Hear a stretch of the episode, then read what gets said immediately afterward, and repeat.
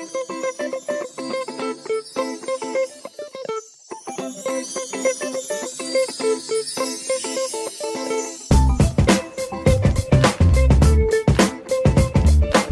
guys, and welcome back to another episode of the Just Checking In podcast. I'm your host, Freddie Cocker, and this podcast is brought to you by Vent, a place where everyone, but especially men and boys, can open up about their mental health issues, break down stigmas, and start conversations. Each pod, I check in with a special guest. We have a natter and a chat about all things mental health, as well as anything and everything else they are passionate about. If it helps that person with their mental health, we discuss it. My special guest for this episode is a journalist and now documentary filmmaker. Thomas Mackintosh works at BBC London and fronted the recently published documentary Who Stole Tamara Ecclestone's Diamonds, which focused on the diamond heist of the daughter of former Formula One Supremo Bernie Ecclestone, Tamara Ecclestone, from her West London home, and who was allegedly behind it. Myself and Thomas connected initially whilst I worked for the NHS, and Thomas covered the impact of the second COVID 19 wave in the trust I worked for at the time a couple of years ago, Barts Health. Since then, Thomas has covered largely crime stories, including Tamara's diamond heist and including murders and their murder trials that have taken place across the capital, including the murder of Sarah Everard by a Metropolitan Police officer. In this episode, we discuss how Thomas broke into the journalism industry and the barriers he had to overcome, including a bad set of A level results, the stress that comes from covering the stories he does, and the documentary about Tamara Ecclestone's Diamond Heist 2. For Thomas's mental health, we talk about the isolation and loneliness that living in London can bring about in people, therapy he has accessed in the past because of issues he's had in previous relationships, and how he's now recovered in a great place with a supportive partner and wider support network. So, this is how my check in with Thomas Mackintosh went. Thomas Mackintosh, welcome to the Just Checking In pod. Thank you so much for letting me check in with you, mate. You always seem like quite a busy bee nowadays. You're either doing documentaries or you're doing BBC London or you're roving about. So how are you, mate? How are you getting on? Yeah, no, thanks for having me on. Good to see and hear from you. Yeah, doing really well. Keeping incredibly busy. It's been one heck of a year of news. It's just been one thing after another. I mean, only feels like yesterday that Cressida resigned, and I mean, that was February time. Uh, we've only just got over the pandemic. Well, I say over the pandemic; it's still ongoing in capacity, but you know, it's been an incredibly hectic three years or so, and it doesn't show any signs of slowing down, unfortunately. But no, I like to keep myself busy. It certainly helps with my mental health. Is uh, always keeping busy. If I'm doing nothing, then I'm kind of worrying about why I'm doing nothing. I'm exactly the same, mate. We originally connected through a very emotionally significant story in a very significant moment in history when I was working in the NHS. But I'm glad we can actually get to chat about your whole journey today and put the focus on you. So, without further ado, are you ready to start the show, mate? Yeah, go for it. Crack on. Let's start your podcast, mate, by talking about your journalism journey. So, first off, I ask all my special guests who are journalists this question tell me how and why you got into the industry, where your love for storytelling or writing or producing came about, and the journey to where you are today. Yeah, sure. So I think one word that can sum it up is being nosy. I was always in, inquisitive and intrigued from a young age as to what was going on in the world. Initially, I wanted to be an air traffic controller or a pilot, something to work in the aviation I found fascinating when I was growing up as a kid, but unfortunately I had to be good at maths and physics, two subjects which I was not engaged with at school to get the grade, shall I say. And I just remember stumbling across, you know, I used to deliver my local paper in Aberdeen Evening Express, always sort of engaged with it, really enjoyed it, and then wrote to the editors to see if they could take me on some work experience, did a week there, really enjoyed it. That became two weeks, and then all of a sudden, I was giving up almost sort of weekends and my school holidays to go in and work alongside for free, alongside these journalists, and that sort of really gave me a bug to want to be a journalist advice that I took from the editor at the time was to sort of go away, go to university. Went to university, but had a bit of knockbacks because I failed most of my exams at school, apart from drama.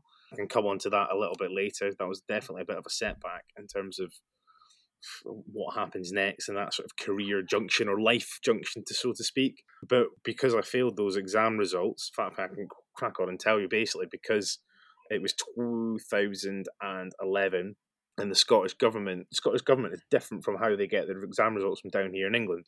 So in England, my understanding is that you guys go to a school, get your results, open up an envelope, and you're there amongst peers, amongst Correct. teachers, and that's how you get it.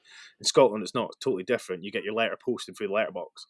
So the Scottish government tried this new thing, texting the results out, and by mistake, they sent a couple of hundred people their results early, and I was one of the hundred people who got my results early. Remember, I just got off a flight put my phone back on non-airplane mode and got my results. Told my dad that I'd failed, and he was fuming, absolutely furious. Barely spoke to me, but what it did do is it gave me a lot of processing time and thinking time about what to do next. Put me right at the front of the queue of clearing. Obviously, that system still works across the whole board of, of the UK. Another thing that was sort of really off-putting was sort of at that time the tuition fees had started to come in down in England, so it, it really limited opportunities to go to university away from Aberdeen, which is where I grew up. So really, to only in Scotland. So because of that, I managed to get a university place at a, at a place called University of West of Scotland, which at the time was one of the lowest ranked universities on UCAS. But it did a journalism degree. I'd actually already been for an interview, but I knocked it back in favour of another two, which then knocked me back.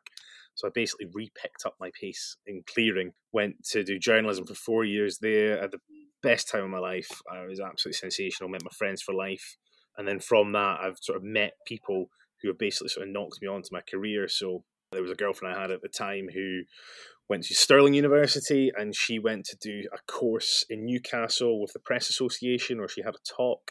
She told me about it, and then I ended up getting a six month journalism course after I finished my degree, and that basically prepped you for a journalist in England. So the law is different, the government is different. As I just said, the education system is different. Although it's all one UK, it was quite a bit of baptism of fire, just how different things are between the borders. But that was like a six, you know, six month intense course. Learned all your shorthands, the real basics, and it was the same sort of courses that Andrew Marr went on, Tom Newton Dunn, to, to name just a few. So you know, it was a really appealing course, and they had a ninety six percent success rate for employment. So it just seemed like an absolute shoe in to get into the industry. Did the course, got offered a couple of jobs in Croydon, Crawley, Slough, Grimsby, and Aberdeen. I didn't want to go back to Aberdeen. I loved living away, loved living away from home, and decided to go down to Crawley. Worked in the Crawley News for a bit, then the Croydon Advertiser, which was again brilliant patch to work on. Both of them were really good, and again, totally different from Aberdeen. And then I got a job at the BBC November 2017, and since then, been working all over the world on stints in the US, on trips to the US, trips to Belgrade, and worked on loads of projects. So it's it's been one heck of a journey. Don't get me wrong, but I do always look back and I think the one event that really shaped it was me failing my results. But not advocating that everybody fails their results because it's definitely not not the way to go. But there are ways that you can bounce back, and I think that's always been at the back of my mind for my work ethic. That's pushed me on to do what I do now. Is in order to get places, you do have to work hard. Because when I was a kid, academically, I was good, I was smart enough, but I would never push myself. So 50%, 40% passes would be fine by my head, but obviously it wasn't enough to make the grades for universities. But yeah, it's, that's probably how my sort of journey of journalism, so to speak, got me in. So before we talk about BBC London in more depth, just going back to that pivotal moment of your A levels, do you think that without it, you'd have the work ethic you have today, despite the fact that it was such a negative initial moment because of the fact that you failed? It's difficult to say, but I definitely think that really it really shaped my work ethic. Now, who's to know that it might have changed? Because what it did was it meant I had to I had to move away from home. So you had to live for yourself. You had to care for yourself. These are you know life skills, not just univer- you know universities great for the academic side of things, but it also teach you lo- taught me loads of life skills how to cook, how to clean, how to budget. So you could go out, spend your student loan going on a night out in Glasgow, and roll in at four in the morning, spend two hundred pounds, but that two hundred pound is your clothes, your food, everything. So it was kind of a bit of everything, really. And if I had that, and you know, if I stayed in Aberdeen, stayed at home, who knows what would have happened? I've always had the mindset of everything happens for a reason, and you meet people for a reason. It might only be a couple of moments, couple of minutes, couple of days, hours, years, and sort of that peak and trough of friendships and acquaintances can really shape who you are. So I do look back; it was a huge turning point for me, and you kind of roll with the cars that you've got. There's no point crying back to UCAS or schools or SQA boards or whatever, the fact is you fail and you didn't get it. And it's not a great feeling at all. It's a horrible feeling to fail, no matter if it's in a sporting environment or school or anything at all. So it's it's it's how you bounce back from that failure. And sort of to me, it was basically you know proved my dad, proved my parents, friends at school at the time that this is the journey that I'm going to go down. So now I like to look back at. I always look back at where I've come from. Sixteen year old me would love to have been living and working in London, and that's exactly what I'm doing. So probably quite proud of myself if I was to look back at sixteen year old me now, if that makes sense. When we come to BBC London, the story that connected us was when you came to the Royal London to report on the second COVID 19 wave and how it impacted the area. It's my hometown. I joined the NHS about a month before we did that story as well from the BBC. So that was the first time I'd ever been on a COVID ward. And I think the memories of that day will forever never leave me. Are those the types of stories that stay with you as a journalist too? 100% not even just a journalist, just a person. So, all in all, I did six COVID wards during the pandemic across definitely two waves we've had. You know, it's been so all blurred into one. It's probably like four waves since there's probably been like four oh, waves in total. I, I, yeah. The first one really stands in my mind because it was such COVID was such a you know a weird time and incredibly weird for journalists too because I was in the newsroom when it was all happening. When all of a sudden you had this you know, Brexit just happened. Sajid Javid had just resigned from government as Chancellor. Those were the big stories at the time.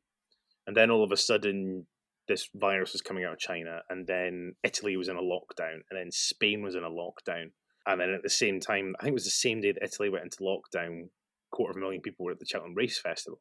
And then all of a sudden, there's this huge big boom of COVID cases in Cheltenham Festival, a huge big boom in Liverpool because loads of Spanish people I went to that game at Anfield in Liverpool, and all of a sudden you just sort of see this thing of, of joining the dots.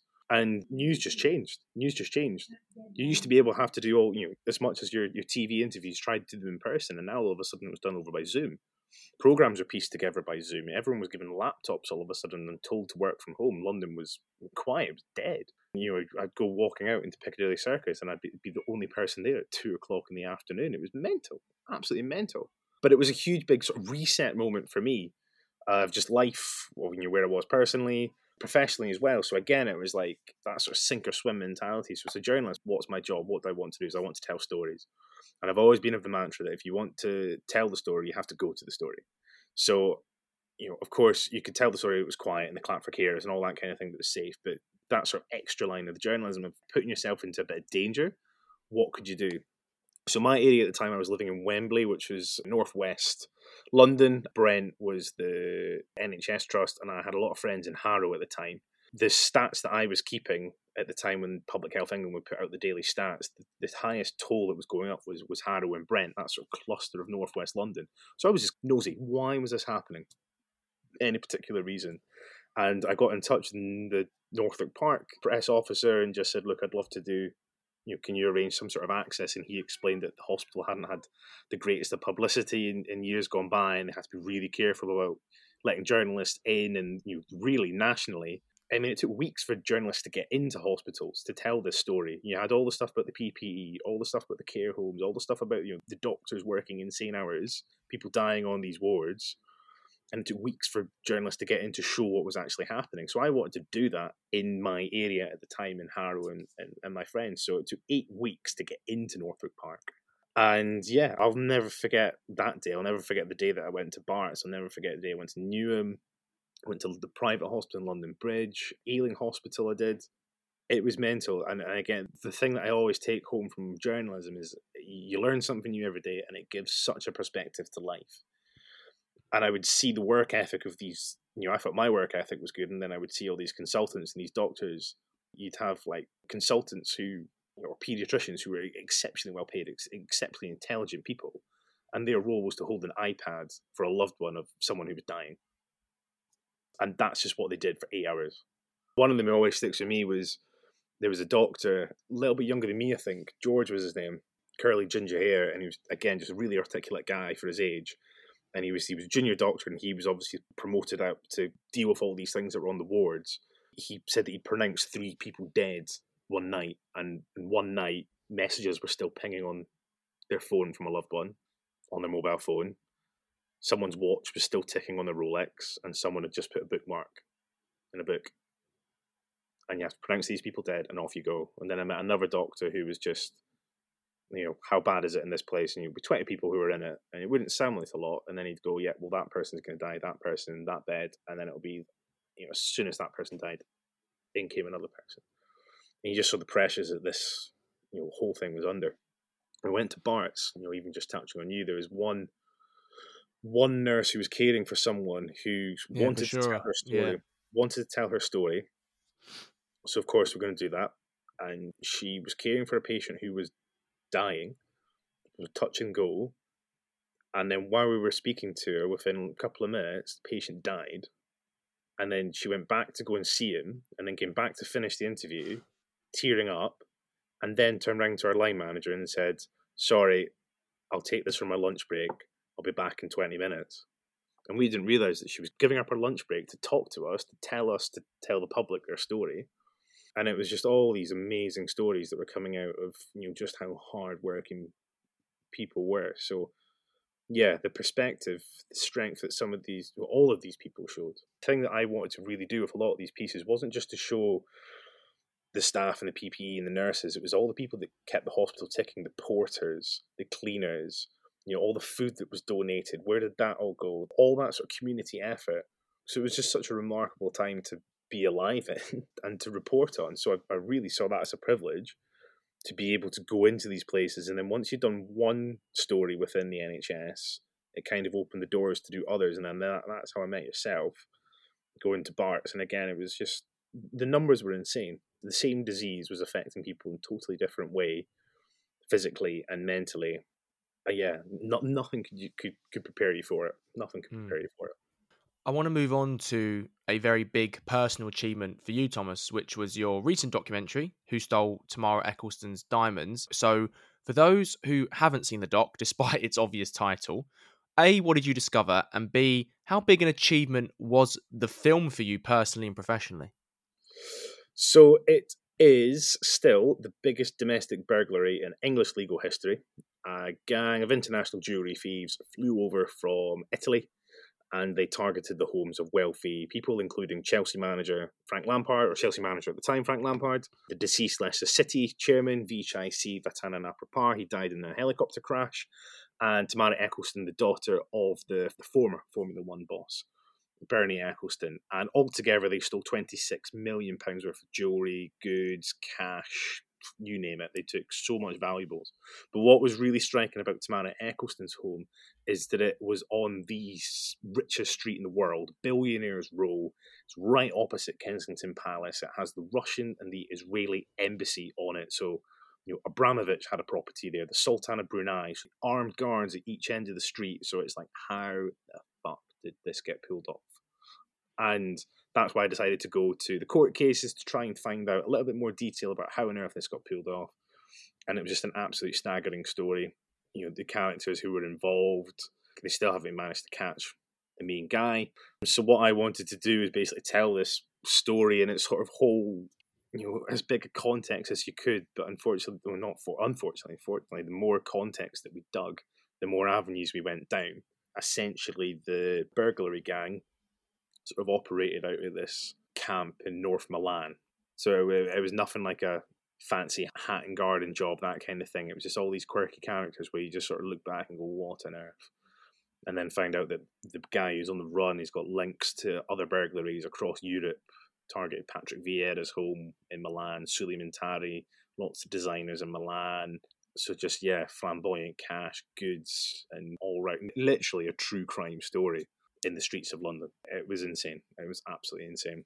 And end, the treatment for the documentary, it's not easy to get documentaries put through. You know, not just you know, you know, I'm sure not just for the BBC, but for ITV, for Sky, for anybody. Not only do you have to have the idea, you have to have hours upon hours upon hours of footage, and you have to be able to sustain an interest for an hour. It's easy putting a live game of football on the TV because people will watch it, but nothing happens for 40 minutes. The analysis at the end is it's really boring. So the whole point of just like trying to get something that's like each frame talks to each frame it's really tricky. So that was a whole new thing to me of piecing together documentary. And luckily, I worked with guys who have done stuff before on this. I mean, we interviewed 15 people in the end, including Tamara Ecclestone, which was you know, a real privilege to do that. We were the only people that she said yes to an interview with. Both really lovely people. Her and her husband, both really lovely people, considering what they've been through, considering how private their lives are, considering how horrific the crime was for their privacy. And then they were quite happy to talk to us about it and the impact that it had on them. So I think what I really wanted to get across was no matter if you live in the grand house that they did or you live in a bed sit in Brixton, perhaps, a burglary is a really horrible crime. And no matter what gets stolen, it's that sentimental, personal things that you feel really intruded and it's in your home. So these celebrities, they're in the public eye, and because they're in the public eye, they're a target to some people. So therefore, they have to up their security close that inner circle of who they trust, and all of a sudden, because they've been burgled, that inner circle gets smaller. So, in in a way, I guess to ring that off, to be accepted into that inner circle to tell that story was quite a personal and professional achievement, given the stature um, of what had happened and who these people were. I want to move on to the issues in the industry you wanted to cover, mate. So, the first and main one has been the stress that's come with reporting on stories, particularly stories like murder trials, murders as they happen in London. So, how have the consistency and nature of these events affected your mental health? Because I believe you also worked on the murder of Sarah Everard when it happened as well. I must have been to hundreds of murder trials in the last five years of BBC London. When I was at Croydon Advertiser, we had something like 10 or 11 murders in one year. So then once you have those murders, you go to the crime scene, you find out what happened, and then you go to the court cases, and then that's 10, 11 court trials to happen. It's not just teenagers, it was adults killing adults as well. You see it in court, unfiltered. You see the damage that's caused to someone. In some cases, you see the x rays, and some you, know, you get pretty descriptive accounts from pathologists who have to go through the post mortems and not to mention some of the witnesses, some of the CCTV, because it all gets put through a jury to make sure that somebody is convicted and off streets for good. So yeah, I've I've done loads in London. I did a, a project in 2019, 100 killings, where we decided to sort of track every single murder in the UK to find out if there was a trend, what was pushing it. And So we found the first hundred killings, and then went to the first 100 murder trials in the UK. So I was in a different city every day over the summer of 2019, and you would just see so many different avenues domestic violence, gangs, drugs, money, alcohol, fights outside the pub. And again, those kinds of things, I go back to perspective as a journalist, is you realize just how short life can be. COVID, it can go like that. It could be anybody. It wasn't just old people who were affected by this. It was young, old, fit, healthy, obese, skinny, everyone. And again, in these cases, you can see just how quickly life can change not just for people who are the families of people who have been killed, but also the families of people who are murderers or on trial. It's a very incredibly tense time for them to go through. The Everard's case was again. I don't know if I'll ever cover a case like that again. That was a whole another level of just unexpected chaos. Yeah, it was chaos. I, I, I remember because you know it was, it was lockdown time. I just started seeing my girlfriend, so you know you couldn't mingle indoors. You couldn't go anywhere. So what we would do is we'd go for a walk, and we'd meet up, have a chat, have a coffee, from a shop, and then just have a walk. And I remember that night it was absolutely pissing it down, absolutely pissing it down. And the next day you get a report on social media, then the next day the Lambeth police put out an appeal looking for this woman who'd gone missing on the Wednesday, I think it was. And yeah, it was just like women don't just go missing, or people just don't go missing. It's always something that's really mysterious about it. And then all of a sudden, you know, the search and Clapham Common Pond, and then then all of a sudden they've arrested a Met Police officer in Kent, and it was just what? Yeah, I was absolutely crazy. So I think what was good about the Press Association case in Newcastle is they prepped you for it you know, they brought in lots of ex court reporters who had seen some pretty horrible and gruesome things, and they told you what to expect. So, from a young age ish, well, maybe 19, you knew that if you were going to court, you were going to hear and see some pretty horrible things. but also that horrible thing would give you the context in order how to write things and articulate it towards a reader. Not even just murders. If you go to coverage about the Ukraine war or atrocities that are committed across the world, you expose yourself to some really horrible images, mass graves, bodies. You know, I can come on to a bit later, but one sticks my mind quite recently, the Seoul Stampede. I was covering that. And you see all these images that come up because photographers take photos. And nowadays with social media, people hold up a phone and they take a photo, they take a video, and they don't have a filter, they put it on Twitter. And then they'll get lots of abuse for putting something that's graphic, but then it's too late for some people. So, yeah, I appreciate I'm going off a bit of a tangent on that. Mm. But yeah, it's I was sort of prepared for it, and I knew what I was getting myself in for. What I've always been really good for is I've always had colleagues that you can speak to who have been through similar aspects, and they'll pull you to one side, make sure you're all right, whether that's just in the office or that's a pint over the table or a coffee or something. It is an open industry. People will talk to one another, even from like other newspapers, other media outlets. I'm quite happy to chat to people. I'm a sociable person, and I don't really believe in rivalries and you're from a different person, so I'm not going to tell you what's happened. You're bottling it up to an extent. So just always being open about what you see and what you hear. If people don't want to hear it, then I'll I'll shut up. But mm. usually they do want to hear what's happening. Well, you said there about being prepared for what you saw to a lot of degrees, but something that I imagine you weren't prepared for is when you were sent out to Chicago in the US to tackle how violent crime is tackled there, shall we say. And in London, obviously, gun crime is a problem and I'm not going to deny that it's a problem, but it's nowhere near the scale of Chicago because guns are freely available and the Second Amendment is is in place. So, how did you find Chicago, and what were some of the things that you saw? Because what you described to me off air was pretty horrific. Yeah, Chicago was tough. Basically, Chicago came up, not Chicago was a city, but a sign, an epidemiologist came up with a, a way to tackle violence in Chicago to treat it like a public health model um, to treat it at its source. So, what was causing violence in Chicago? And it was those issues around broken homes or drugs or feuds between gangs, something like that. So they would try to stop those feuds. They'd try to stop, you know, educate on the drugs, and they would try to fix broken homes by getting people who were ex-convicts come in and tell their story, basically to try and stabilize things. And by doing that, they stop the violence from outbreaking. And basically, what the guy said was usually one act of violence triggers another act, and then that's how it counts across. Yeah, no one wakes up. Thinking, yeah. No, no one wakes up thinking I'm going to kill someone today, or no one's born that way. So it's trying to get into that psych, you know, psychology. Glasgow copied the model in 2002, I think, 2002, 2005, and it worked in Glasgow because Glasgow had a really bad homicide rate at, at the start of the century, and they've managed to level it off. Not completely, but they've, they've certainly managed to bring the numbers down. And then there was a lot of talk about Sadiq Khan and City Hall wanting to do new measures, and these were the ideas that were being mooted.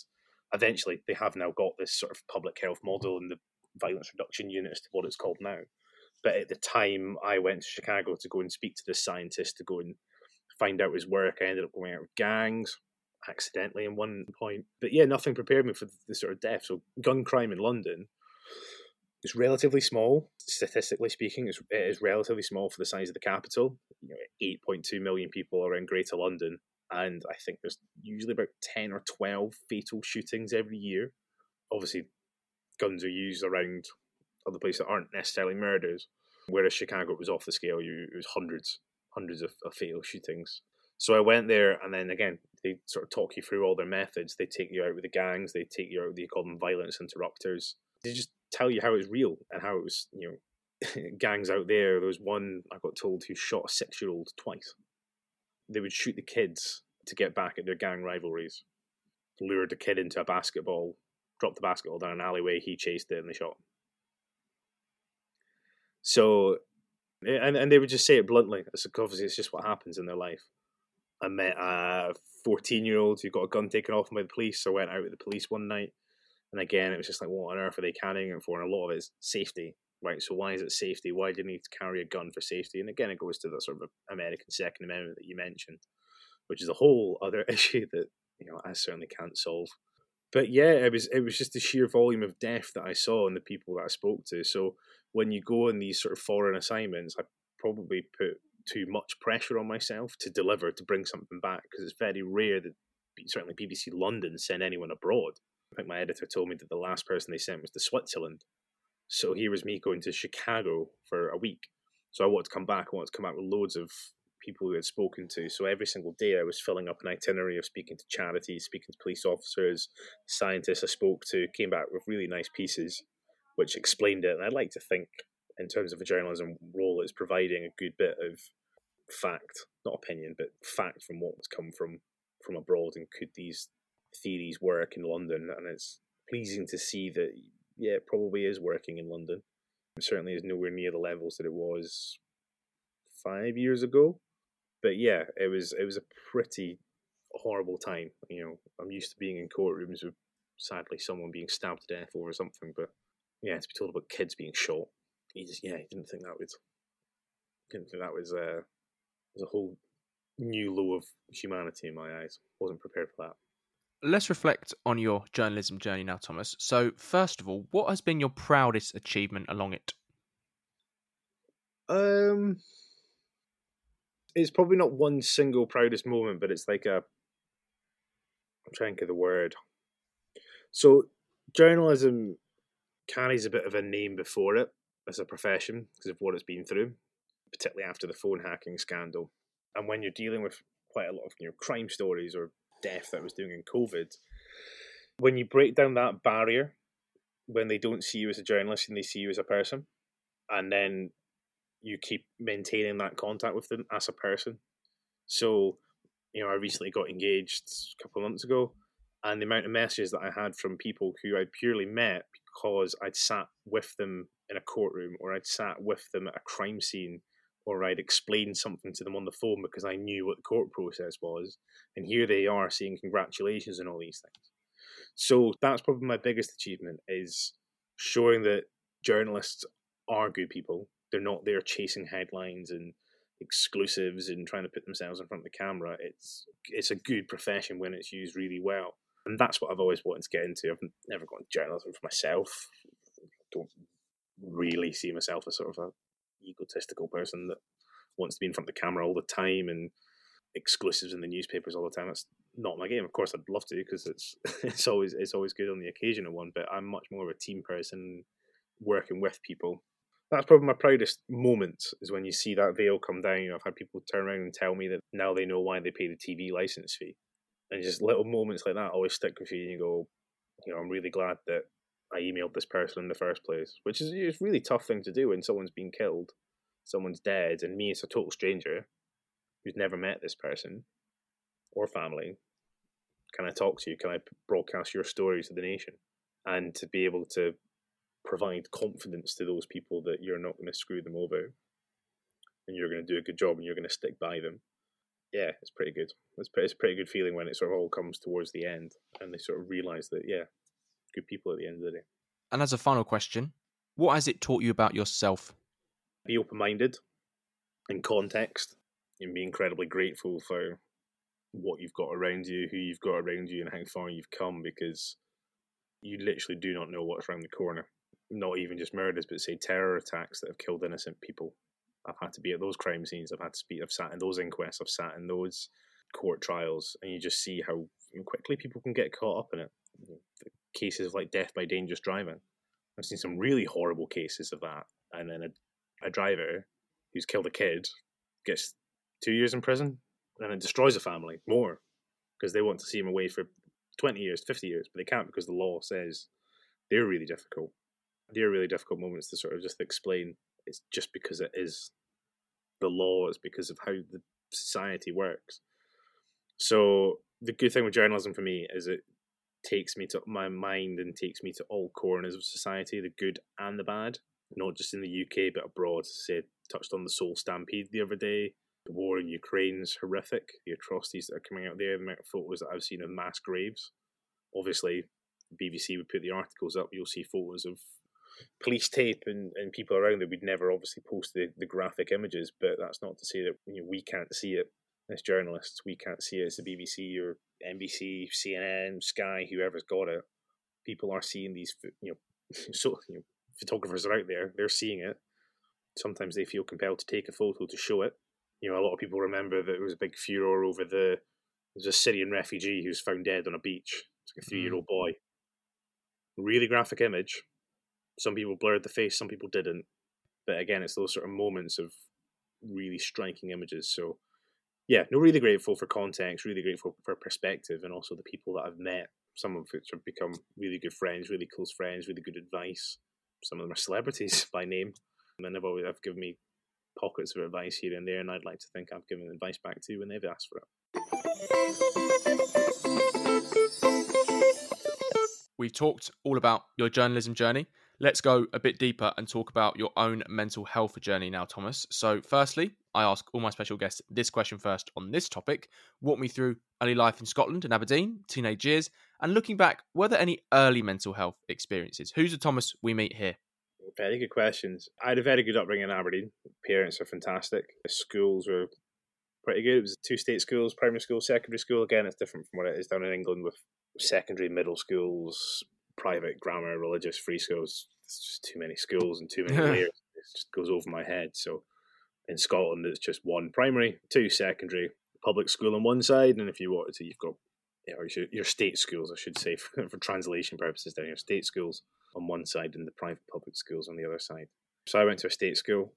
Yeah, it was what it was. A couple of characters that were a bit rough, couple of characters that weren't, and you just sort of mingled and got by. I would never sort of say that school defined me. There were definitely teachers who I look back at and, you know, admire.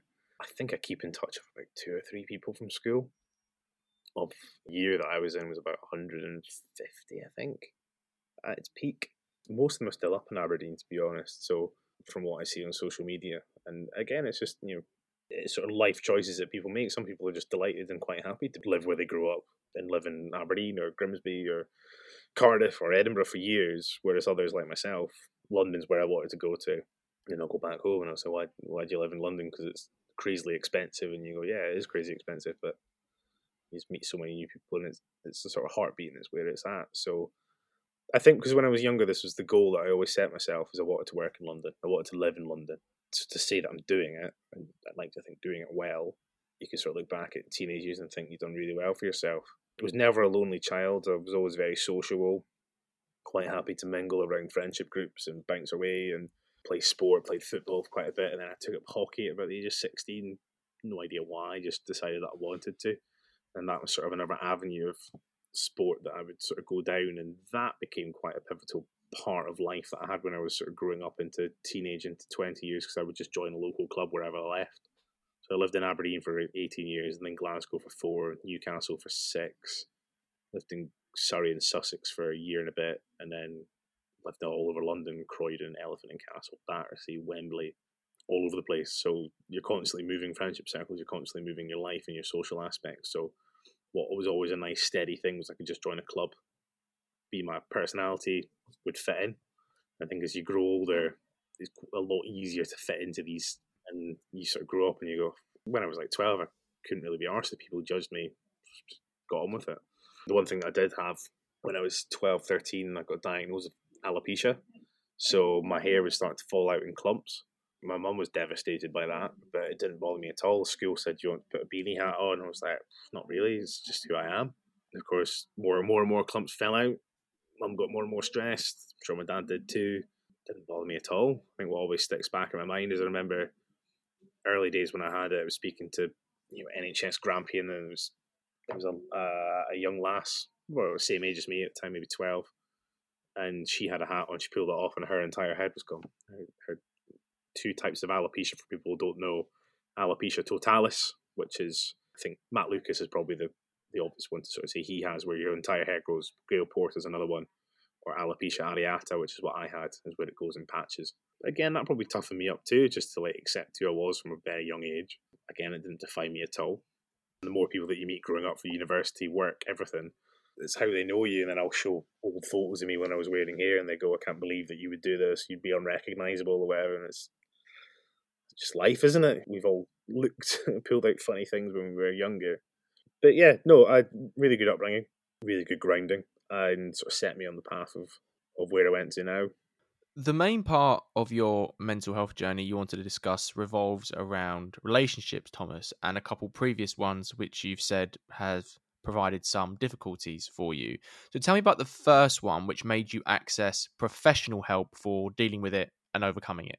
Yeah, so I had, as if anybody, you go through relationships that again can sort of define how mentally you're feeling at times. So one I touched on earlier in podcast was a girlfriend who I was going out with at university who pointed me in the direction of the press association, and we ended up moving in together in a, flat in Surrey.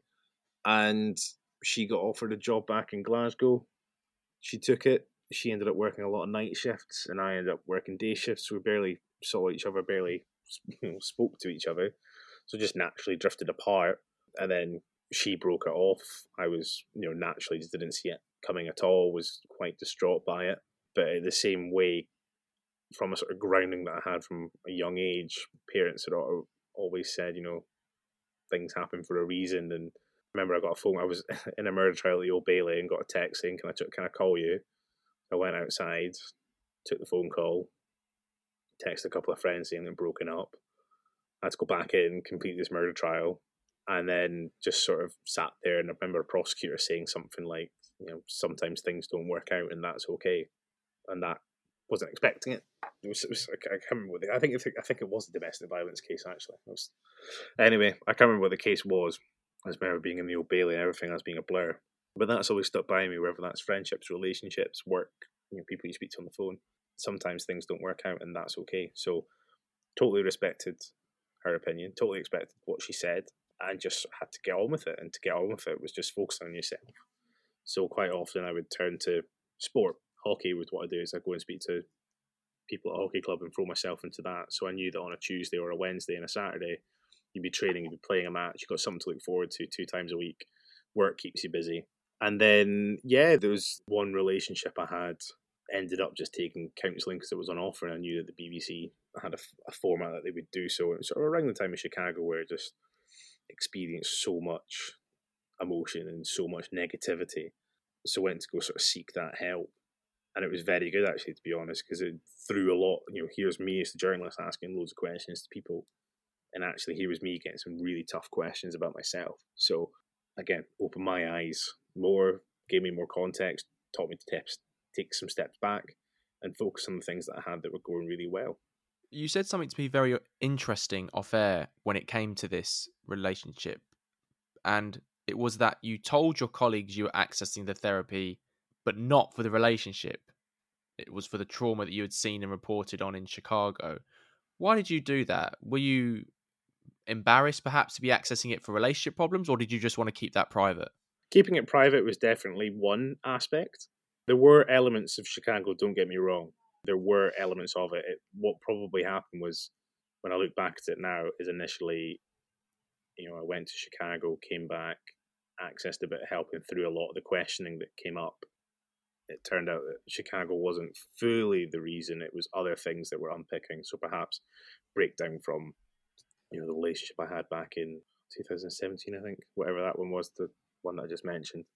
Um, so just lots of things where relationships haven't worked out, or that's basically what sort of came up. And I think again, it was something that I kind of I wanted to, deal with on my own. There were friends that I spoke to about it and said that I was going through it, there were friends that I knew who I'd told that I was going through relationship trouble, shall we say, work troubles, work pressures and stresses and all these things. So I've always been someone who's open about it and take on these opinions. But I think what was really good about the counselling was that it was someone who didn't know you, someone who didn't already have an opinion of you, and could hit you with really raw questions to get to know you, to get to know the problem. Whereas friends are very good because, to an extent, but they know the problem, and sometimes they you know, have a bit of a bias towards someone mm. who's you know done me wrong or something like that.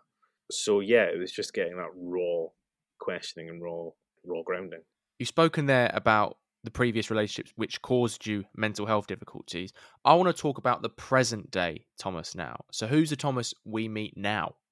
What you see is what you get. What you hear is what you get. Probably someone who's very very upbeat, someone who's very sociable still, and incredibly grateful for what I've got. So certainly the last takings that I had from the counsellor within that time was to basically surround yourself with people who you trust and who you know. So won't go into too many details, but the person that I was having the issues with, shall we say, was taking advantage of me and was not good for me, but I hadn't seen it at that time. What this counsellor did was sort of show you who have you got. And that was sort of a huge reset moment for me, to be honest, because I realised that I had two really good flatmates at the time. One was an Indian banker for Goldman Sachs, and we got along really well. And the other was an Italian real estate worker who are now a couple and really, really good friends. We keep in touch. Then shortly after that, I met my now fiance Paige, and through that, we're both very sociable people, so we mix with lots of people. And I think it's something that I really value. It's just the mix of opinions, the mix of jobs. You know, I'll have people whose opinions I don't agree with. There'll be people's opinions who I think are correct, some who I think are absolutely wrong, but they're good to have. Gives you that mixture and just appreciating what other people go through. So we've got friends who work in the NHS, friends who work in the police, some who work for Amazon, some who work for sales and Audi, and recruitment and everything. And it just gives you that aspect of corners of society that you wouldn't necessarily know about because of the nature of the work. So definitely something I've always taken on board is just surrounding yourself with good people, good voices, keeping yourself busy, which is what I do. I'm always working. Um, or if I'm not working, I'm out somewhere meeting people and planning things and traveling. Love traveling at the moment. I've been to 17 countries this year. Just little city breaks, taking the most of cheap Ryanair and Wizz Air travel, and just really enjoying life. Because I think again, COVID was a big reset moment too of just right, life's too short. Don't know what's happening around the corner, so go and experience it. Go and see cultures. Go and see football games. Taste different food and drink different beer and all these things. So yeah, someone who's very optimistic about the future, someone who's incredibly grateful for who they've got around them. Goes without saying, fantastic fiance that I've got, and amazing friends and amazing colleagues that you've got around you. Let's reflect now on your mental health journey, Thomas. So, A, what has it taught you about yourself? And B, if you could go back and talk to the Thomas who was sacrificing his weekends, evenings, and holidays to graft for free in his dream of becoming a journalist, perhaps the Thomas who had just received the bad news on his A level results day, or early results day, I should say, or the Thomas who was in the midst of that difficult breakup, perhaps considering moving back to Aberdeen and packing it all in, what would you say to him, knowing what you do now? Keep going. Keep going. There's always things that you can do to take your mind off things. So, whether that's throwing yourself into work to create better opportunities, workloads, network, teach yourself new skills. You know, I threw myself into sport, played hockey for. I wasn't a great player at all. I could do the I could do the bare minimum, but I would enjoy and have a good laugh. And as I say, it would always give me something to look forward to on a Saturday, something to look forward to on a Tuesday or a Wednesday, and occasionally you meet a group of friends that you wouldn't necessarily have done, and you're going out to go watch a football game, or you're going out to go and you know enjoy a box park or a bar somewhere. So that's what I always look back and I say, and I, you know, I, I tell most people it's sort of mental health advice of friends who are going through tough issues is look how far you've come, look at the person who you were six weeks ago, even a month ago, then look back a year ago when you were at school. It's really difficult to picture when you're in those moments that you just touched on there of failing exams, relationship breakdowns, all those moments which are really hard to look back and go, I could sack this all in and just, if I wanted to, I can go back home and sit in a room all day, or I can pack my job in and do this. Actually, you push through it, find alternatives, you become a stronger person for it. And I like to think that I have done because failing the exams basically kick-started my work ethic. Relationship breakdowns taught me quite a bit about myself, how much I value people, and teaching that that sort of moment of sometimes things don't work out and that's okay, that sort of acceptance. And then to look look at a career, so to be sat in a room with Tamara Ecclestone doing an interview like that in a world exclusive, to be sat on a stage collecting an award for a project, you know, and as I say, to be speaking to those people that really, when you bring them that veil, they don't see you as a journalist, they don't see you as a headline grabber, they see you as a person, then all those things are really worth it, to be honest, and pushing through because you know your worth, you know your self value to other people, not just to yourself as well, I should say. But yeah, the best advice I could ever give to someone is look at how far you've come, surround yourself with good people, and sometimes put your head down and work. Stick to what you're good at. Usually, you're in a job, you've been employed for a reason. Stick your head down, work. That's a good distraction to have. We've come to our final topic of conversation, Thomas, and it's one I try and have with all of my special guests if we have time. It is a general natter and a chat about mental health. So, firstly, how is your mental health, mate? Really good, thank you. Really, really good. Sleep well was another good thing. Could probably eat better. Could probably cut back on the wines and cheese at night, but sometimes it's there to be celebrated, and sometimes it's there to sort of enjoy the moment. So, yeah, no, generally, really good, really good. Excellent, mate. If you felt comfortable saying, what mental health conditions or issues, if any, do you live with, and how do they affect you in your day to day life? Wouldn't say I live with any conditions. Wouldn't say they affect me day to day life, but I'm aware of other people who have them, which again makes me sort of grateful for having a stable mind, mindset, having stable mental health, and appreciating people that you have around you. What age were you when you became self aware of your mental health and you realised that the feelings you were having weren't physical and they were actually in your mind and a product of your mental health? Probably when I started losing my hair at 12, more so because my parents were more emotional than I was, and I was probably trying to get my head around why they were and that sort of knock on effect. But I think, again, because it happened so young, I wasn't really that fussed. Perhaps if it Mm. had happened when I was 16, 17, 18, or going through uni age, I'd have been a bit more worried, but it doesn't bother me at all. It's just who you are. Just get on with it. Very fair, mate. Tell me about the first conversation you ever had with someone about your mental health. So, who was it with? What impact did it have? And how do you look back on it? Did it feel like, on the one hand, a big moment or a big burden or weight had been lifted off your shoulders? Or on the other, did it feel like something very easy, insignificant, and normal to do? Probably the one that sticks out was the counsellor. That was a good weight off your shoulder because obviously there was a lot of negativity around this one person, and uh, friends had obviously weighed in with their negativity and their opinions and, and everything around it. And all of a sudden, this one counsellor with that lack of judgment, uh, yeah, it is that weight off your shoulder. I guess it's difficult to describe it other than that cliche. But then you feel more open to talking to tell people about it, which hopefully then encourages them, if they're going through troubles, to go and talk to people or talk to me. So that's the reason why I decided to tell a few people afterwards. Probably even know why I'm still doing it now is hopefully if someone's listening to this and if they are going through a tough time where they know someone who is, or perhaps their tough time hasn't come yet, then they know that there is help that is out there. The NHS is a fantastic service. I'm you know fortunate that my company put me through a couple of six sessions in the end, but six sessions that were totally totally worthwhile. What things do you find in life that trigger your mental health? So, it could be things people say to you, a sound, a sensation, being in a particular social environment, or have you not figured all of them out yet? Probably not figure them all out yet, but definitely when I see graphic images on death and That would trigger anyone, to be fair, mate. yeah, and see the Seoul Stampede was pretty harrowing. That one Mm. sticks in my mind. But even things like the COVID, watching that nurse say goodbye to a patient who she barely known, all these things they can be pretty triggering. But again, it's sort of realizing that it comes with a job. And then conversely, what positive tools and methods do you use in your own life to improve your mental health or help you feel better? Which ones have you found that have worked? Maybe which ones that you've tried but haven't? talking to people without a doubt surrounding yourself with good people good listeners who have your best interests at heart who will offer advice. So i definitely say that's the best thing. And it can just be a chat over a pint. It can just be a chat over a coffee. It might not even be my problems. It might be just listening to them. It's one thing that i've always equipped myself with is i'm a good listener. It comes with a job and listening to points that people will ramble on in sentences but there'll be one point that you pick up on and that's the follow-up question. Shows that you're listening and it shows that you might be able to point them in a better way of advice. What is the best book, or as I call it, mental health Bible you've read for your mental health? Now, it can be mental health or self help related, but it doesn't exclusively have to be. Confess, I don't actually read many books. What Don't read about a play, podcast, TV show, anything like that? Say podcasts. I love listening to Scottish football podcasts because it gives me a taste of home. Football.